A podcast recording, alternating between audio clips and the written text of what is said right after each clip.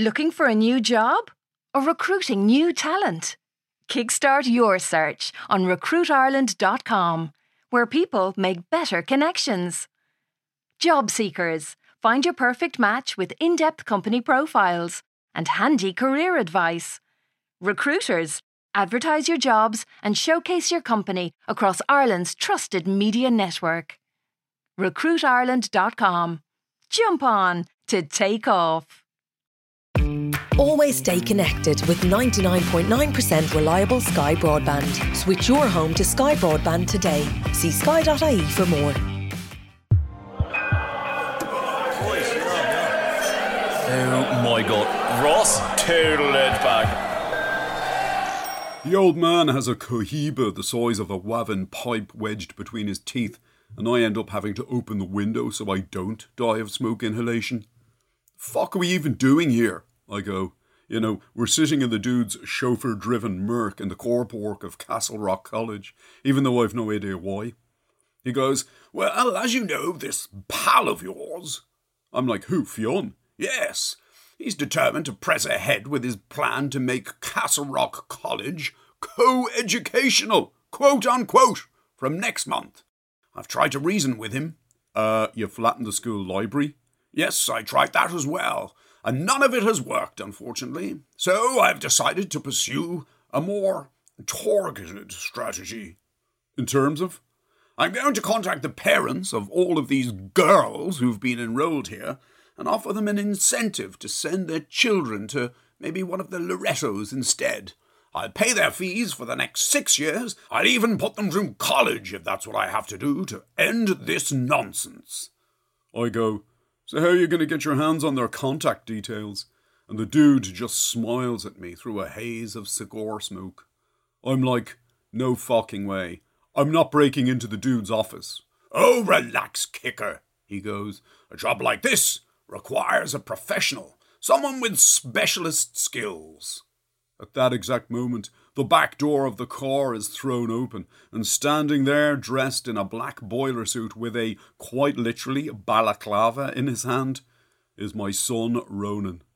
He's like, Put up there, Rosser! And he gets into the back beside us. Ronan, the old man goes, let's go over the plan one more time. Ross and I will enter the school and we'll open the emergency door at the end of the corridor where the famous Fionn has his office.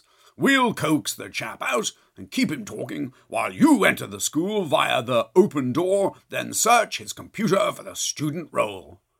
I turn around to the old man and I'm like, no fucking way. You're not making a criminal of my son. A criminal, Ronan goes, shaking his head. Would you ever ask me bollocks, Rosser? Man, let's get this done. We all get out of the car. Me and the old man walk into the school while Ronan tips around the back of the building. We make our way to Fionn's office. On the way there, the old man pushes the bar on the emergency exit and leaves the door slightly ajar. To say that Fionn is surprised to see us is a serious understatement. I'm calling the guards, the dude goes, reaching for the phone. The old man's like, Look, I'll rebuild your library, Fionn. I've come here today to tell you, well, I've had a change of heart. Fionn's expression suddenly changes. I've decided to drop my objection, the old man goes, to the idea of, well, girls in Castle Rock College. Having reflected on it, I've realised that Charles O'Carroll Kelly can be a bit of a dinosaur in respect of some of his opinions. Fionn puts the phone down. He goes, There's no smoking permitted on the school premises. The old man sort of like smiles to himself. You know, when I was a student here, he goes, the sixth years had their own smoking room. The Pinar del Rio Club, we called it. It's where I smoked my first Monte Cristo. Walk with me, Fionn. The old man heads for the door, and, know, Fionn follows him. Two minutes later, we're outside in the sunshine, and Fionn, who's a lot more gullible than I would have believed, is going, What you said in your letter to the Irish Times. What? The old man goes, About women having smaller brains than men? Fionn's there. About girls dragging down educational standards. Girls consistently outperform boys academically, and yet men still hold 95% of top positions in our largest public companies. None of that will change until we start tackling these, like you said, Charles, prehistoric modes of thinking. Well, you've certainly changed my mind, the old man goes, putting a big, meaty arm around Fionn's shoulder. He really is a piece of shit, in fairness to him. All of a sudden, my phone rings. It's like Ronan. I'm there. You guys keep walking. I uh, need to take this. So I answer it. What's his password? Ronan goes. I'm there. Fuck, I don't know. It'll be something he loves. I remember he was big into some poet called, I don't know, Rambo or some shit. He did like a master's on him. Or her. Do you mean Rimbaud? No idea. I hear him tapping away on the keys. No, he goes, it's not Rimbaud. Hang on, I've an idea. That's it. Got it. Went in. I'm like, what was it? Oh, but he's already hung up.